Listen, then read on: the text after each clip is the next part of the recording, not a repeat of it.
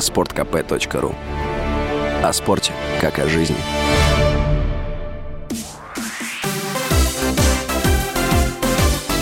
Новости спорта.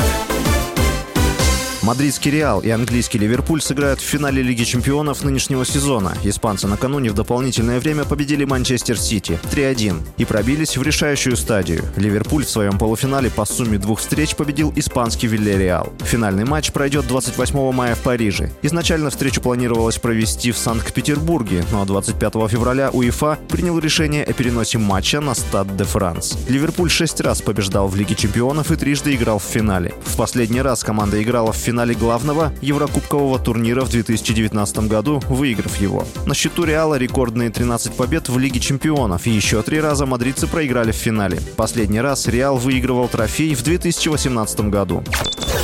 Футболисты Краснодара обыграли «Локомотив» со счетом 1-0 в перенесенном матче 19-го тура российской премьер-лиги. Единственный гол на 83-й минуте забил Александр Черников. Изначально игра должна была пройти 27 февраля, но не состоялась из-за закрытия аэропортов на юге России. Краснодар занимает пятое место в турнирной таблице, «Локомотив» расположился на шестой строчке. В следующем туре Краснодар 8 мая в гостях сыграет с Тульским «Арсеналом», а «Локомотив» в тот же день примет казанский «Рубин».